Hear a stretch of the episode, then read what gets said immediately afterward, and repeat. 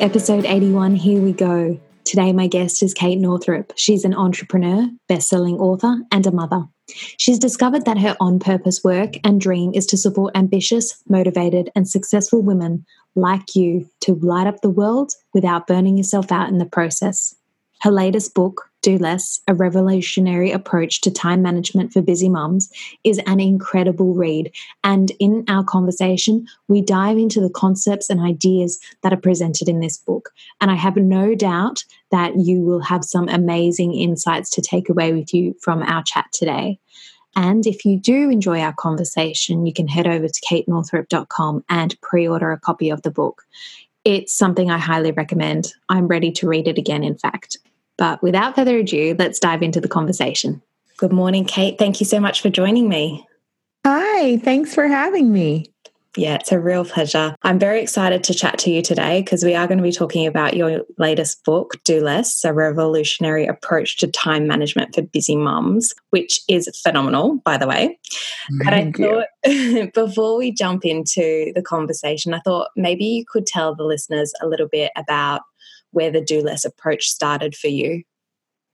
Yeah, the do less approach really started for me when I got pregnant with my first daughter. And for the first time, really, since I had become an adult, well, really ever since I started working, I just couldn't work the way I used to because I was so exhausted. And then during that first year of motherhood, um, I had a lot of challenges as many women do or parents do in that first year or and really beyond.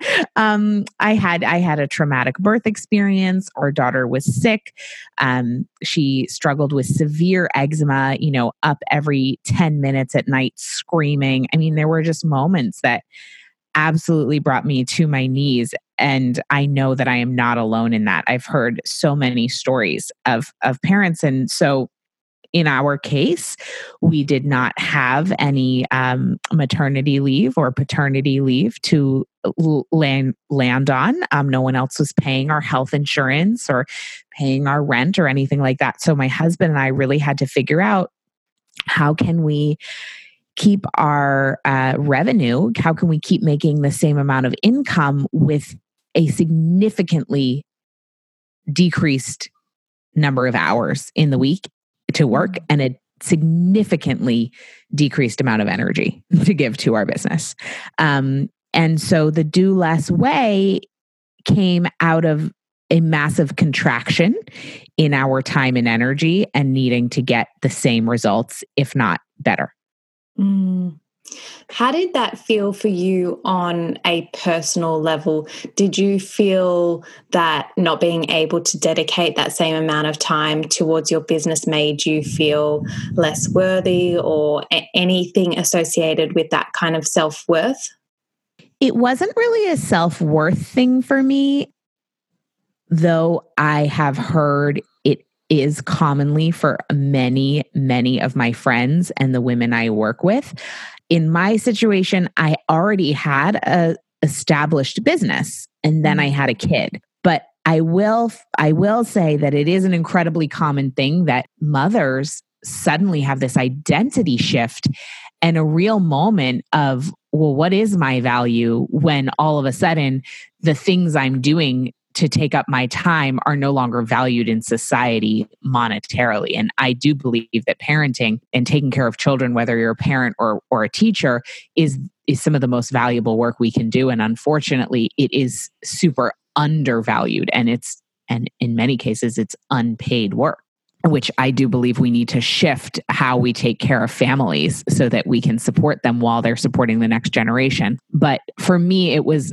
personally it was this feeling of i i really was having trouble with the pace of motherhood mm. i really struggled with how small my life got all of a sudden I'm not a parent myself, but I am surrounded by children in my life, you know, whether it's friends or my nephew.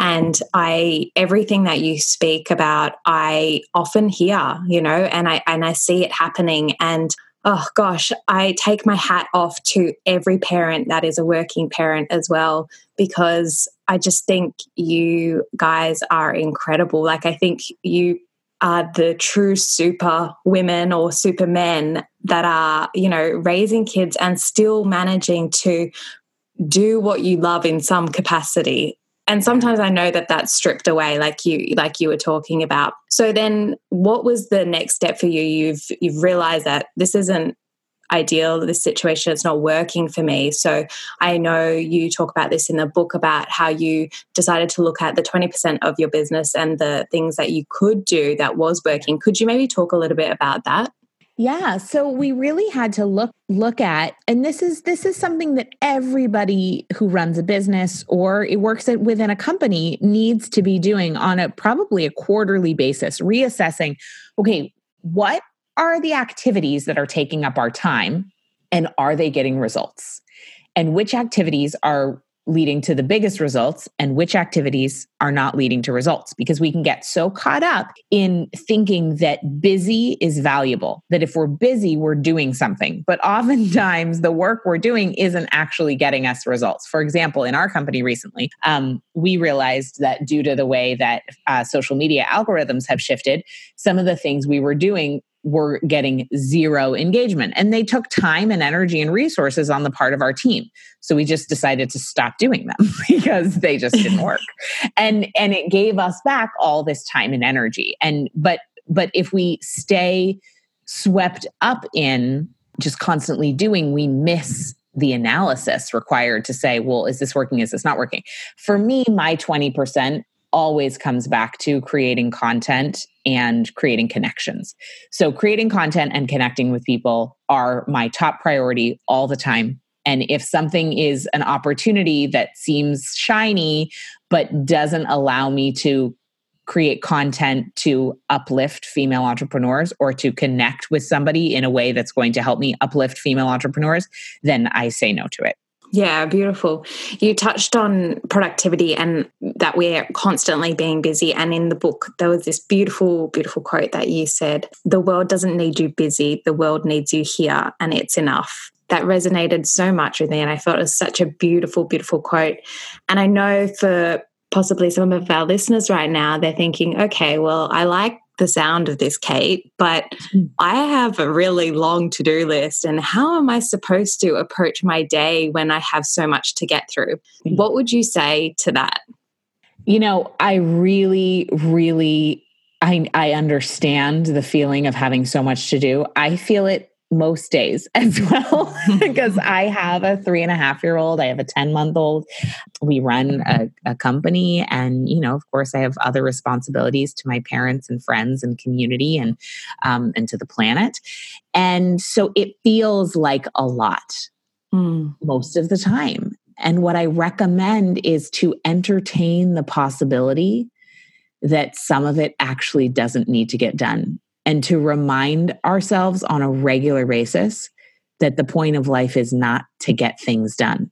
I think there's this illusion that we're on, uh, you know, it's like we're on this hamster wheel chasing the carrot of that someday, if we get enough done, then we'll be able to breathe. Mm. Then we'll be able to do the things that matter to us. Then we'll be present with our kids. You know, then we'll start to enjoy life once we get enough done. But there's always going to be another list of to dos when you finish the to dos that are on your list right now. So if you're not going to claim the space now, you're never going to have the space. And mm-hmm. so the the book really walks you through these 14 experiments that can help you take things off your plate in very practical ways like asking for help like receiving the help that's available to you like letting letting go of the badge of honor of busyness and just admitting that you can't do it all. None of us can. Um, and so there's you know there's there's some things that you can practically do. Um, but it is I, I get it. I just i just want people to know I'm still practicing this. And a lot of mm. days I'm still like, oh my gosh, I have so much to do. And then I come back to, okay, but what really on this list is going to get me the results that I want and what really actually has to happen. And so I ask myself the following three questions about each item on my to do list before it even makes it on the to do list. Number one, does this actually need to be done? So let's say recently, for example, it was Valentine's Day and uh and our my girls have a little valentine's day party at their at their school. Mm-hmm. and you're supposed to bring in valentines for all the kids for all we got a little list. And so you know in my head of course i might have had like go to the store and get these get the valentines and sit down and do the thing and make sure they're all you know they're labeled for the right person and whatever. And i was like you know what? I just don't have the bandwidth. So that was an example of of does this need to be done? Well, yeah, I don't want my girls to show up without Valentine's. So we just kept it really simple. I had this brown paper, I cut out 12 hearts, and I had Penelope put stickers on them. And I was like, great. That saved me a trip to the store and it ended up being a sweet activity with my girl. So so the questions are does this need to be done? If it does, does this need to be done by me? So if I had been really massively at capacity that week, I might have asked my husband to take care of the Valentines. I might have asked my mom to help me with the Valentines. I might have just called into school and said, "This is not going to happen this week. Sorry." Mm. you know, and then and then the last question is, um, if it does need to happen, and if it does need to be done by you, then the third question is Does this need to be done right now? Because what I have found is many people use their to do list like a place to store all of their ideas. Mm. And that is a recipe for massive overwhelm. Mm. So if you have an idea, don't put it on your to do list for this week that's going to make you feel like you're always failing because you're never going to be done with the list instead you need to have an idea jar for example where you where you have a slip of paper and you put your ideas or i keep my ideas in an evernote um, in an evernote file and then i can revisit them at a later date but i know what i need to do this week and things don't go on my list that don't need to happen this week Yes, that's so true. And so for myself, I I'm not I don't really procrastinate. I don't necessarily have an issue in approaching my tasks. That's not something that really is problematic for me. However, what I noticed in my experience was that in the last couple of weeks, there was like this undercurrent of resentment and mm-hmm. and as i was reading the book it just brought it to my attention you know because there was things on my list and i was crossing them off but and then there were some things on there that didn't have to be done by me. And yeah. but the fact that they were being done by me and i was the one that was having to do them i was starting to resent it. And then that energy is what i'm bringing into everything that i'm doing as well. Yeah, totally. Oh, and you had the example in your book about i think it was the peppers. Was that the yeah, yeah you had an argument with your husband yes. about the peppers. And i thought this is exactly the same thing except you know i'm not having an argument yet uh, right. and so I just I caught it there. I was like, okay, really, does this thing need to be done right now, or these other things, or can they someone else do them? And that in itself, it's such a small thing. And I I want our listeners to know that it can be just as simple as that just recognizing you know what this doesn't have to be done today it doesn't have to be done by me and i can do this next week and it creates that space in our minds for then us to do what we have in front of us but then also i think creativity you know because creativity needs yes. that space it does need that space and when we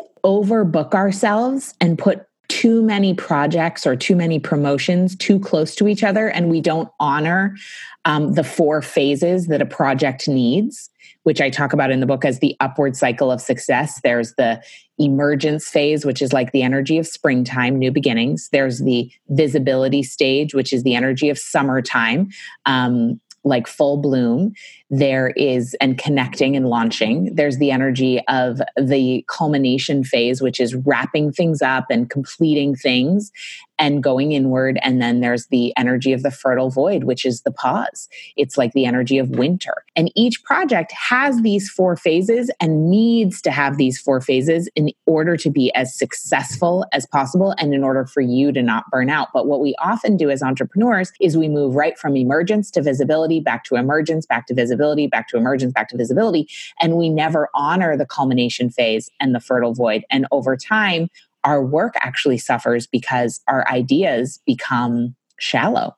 Like our mm. work actually just isn't that good anymore and then also our bodies suffer and and over time your business will suffer and so that's such a key thing is giving yourself that spaciousness for the for the creativity and not overbooking yourself with projects back to back and trying to squeeze things in because just because you do have the capacity if you're utilizing all of your capacity just to get out the deliverables for your current projects you have no space for for kind of like the miracles for the creative ideas for the innovation um, when your bandwidth is being completely eaten up by just the day to day yeah, I totally agree. And I think that was a, a great focus in your book about talking about the different cycles of the project and then also the feminine cycles. And it's funny, I know you joke about in the beginning of the book, you know, with your mom talking about these cycles to you, but you're not really being particularly interested in the beginning part of your life with them. And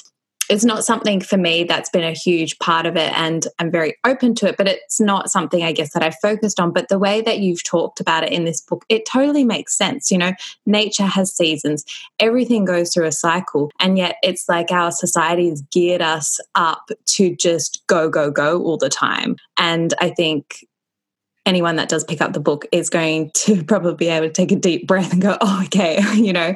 And and i think your cycles will really help them to just slow down a little bit and then approach their tasks in a completely different manner Absolutely. And the thing that I want to say too is that, you know, I'm an I'm an incredibly ambitious woman. I, I it, you sound like an incredibly ambitious woman. We do want big things and we want results. So I also want to say that slowing down does not and, and having more space does not mean that you are going to jeopardize your results. In fact, I've found that when I slow down and I allow for more space, my ideas get better and our results get better because we can we can best execute with the bandwidth instead of being operating like at max capacity or beyond it when and when that happens people start really dropping the ball and uh, doing sloppy work would you say as well that it's also comes back to when we have slowed down, we're more connected to ourselves. So then that the actions that we're taking or the ideas that we are acting on,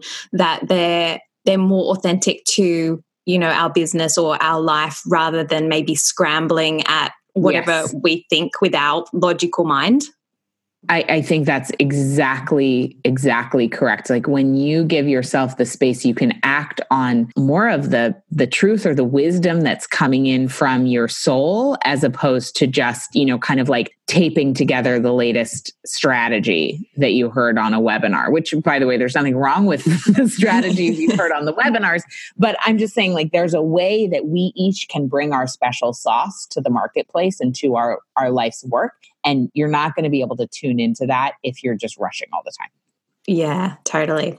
So, can we talk a little bit about sleep and our mm. personal energy? Because I feel like this is a huge one. And I would love you to share on it. I have a funny story that I can share with you as well because it relates to your book during this time. But what would you like people to know about the importance of sleep, even amongst all the things that we need to do?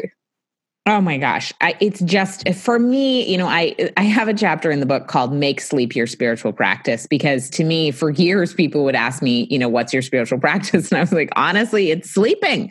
I mean, if I am not well rested, I am not functional. Mm. Now, listen, I've had two small children. I, I still have two small children. Sleep is like hard to come by. And so if you're listening to me and you're like, well, you don't understand. I, I don't have the option to get sleep. I, I so a hundred million percent get it. My baby got up twice in the night last night. Both girls were up at 5 a.m.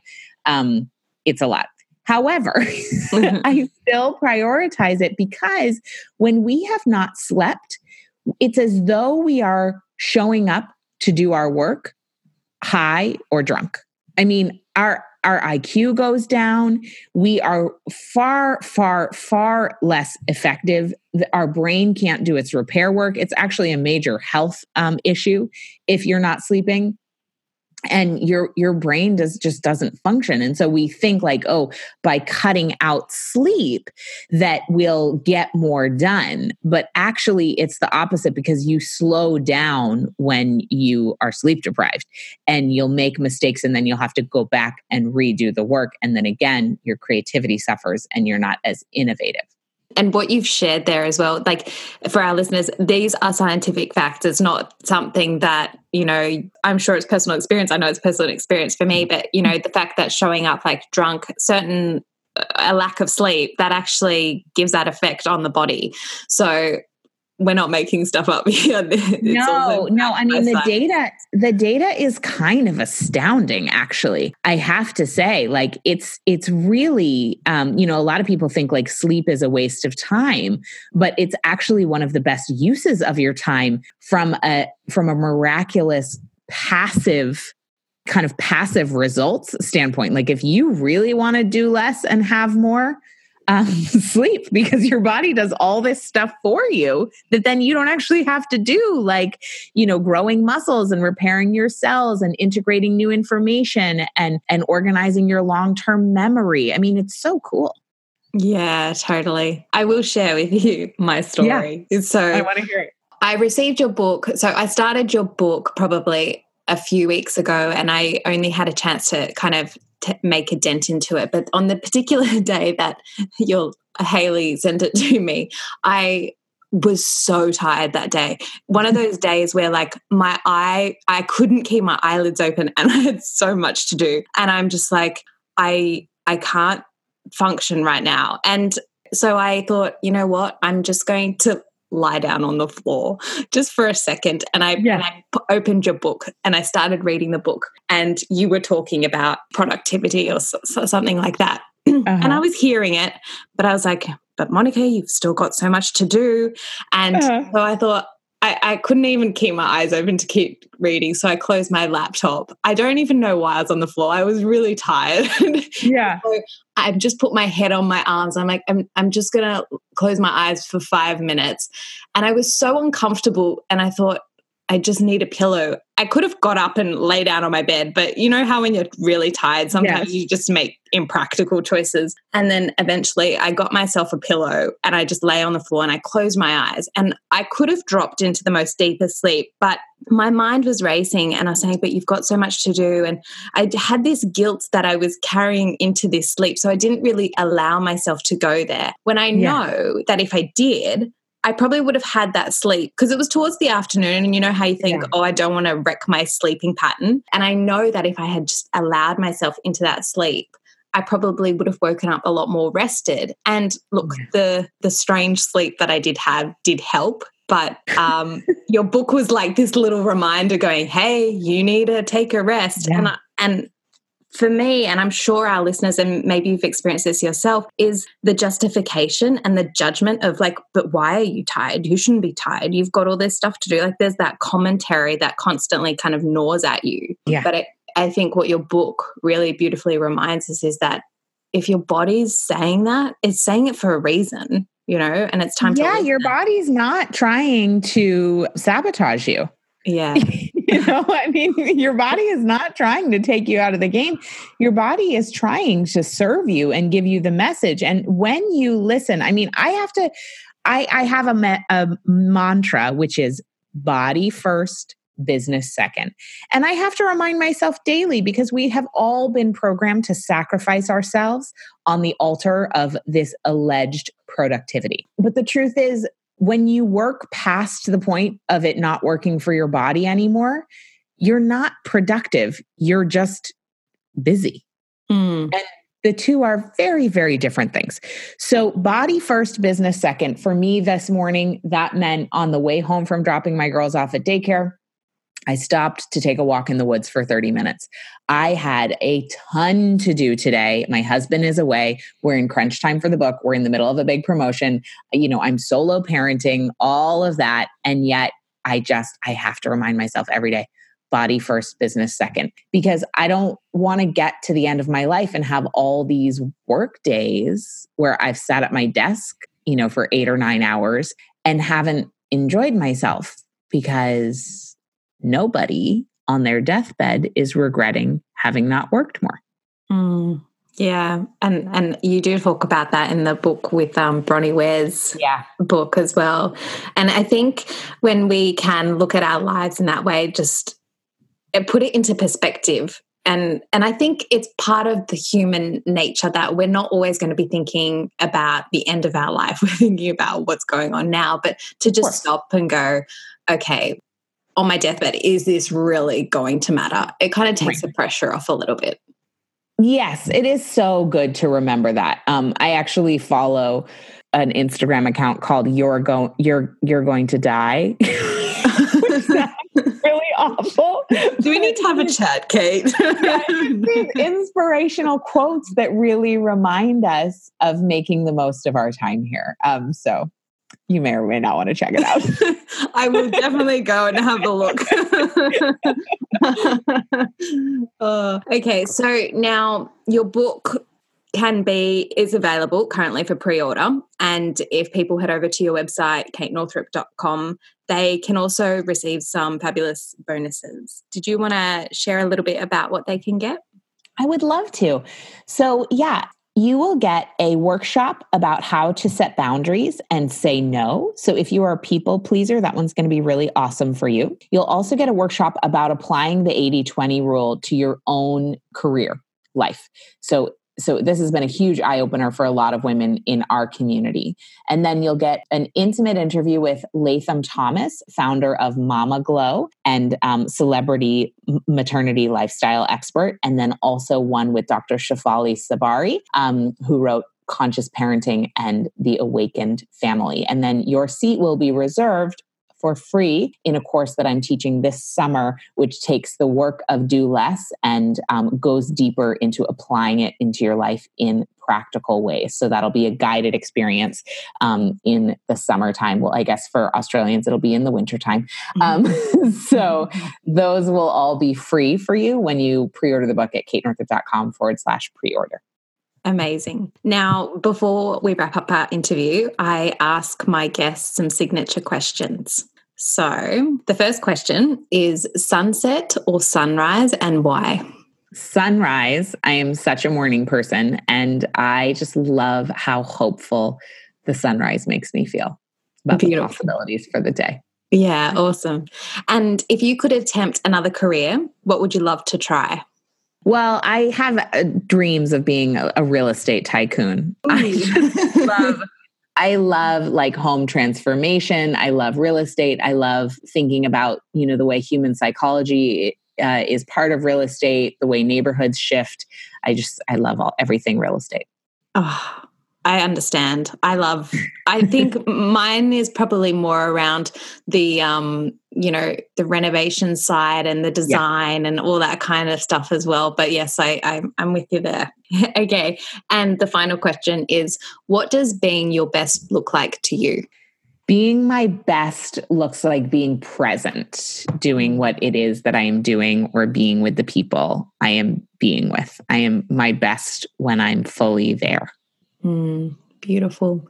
Well, Kate, that wraps up our interview, and I've loved chatting with you. And listeners, please do go check out Kate's book, and I will include all the links in the show notes for everyone to check them out. But thanks again, Kate. It's been a real pleasure. Thank you.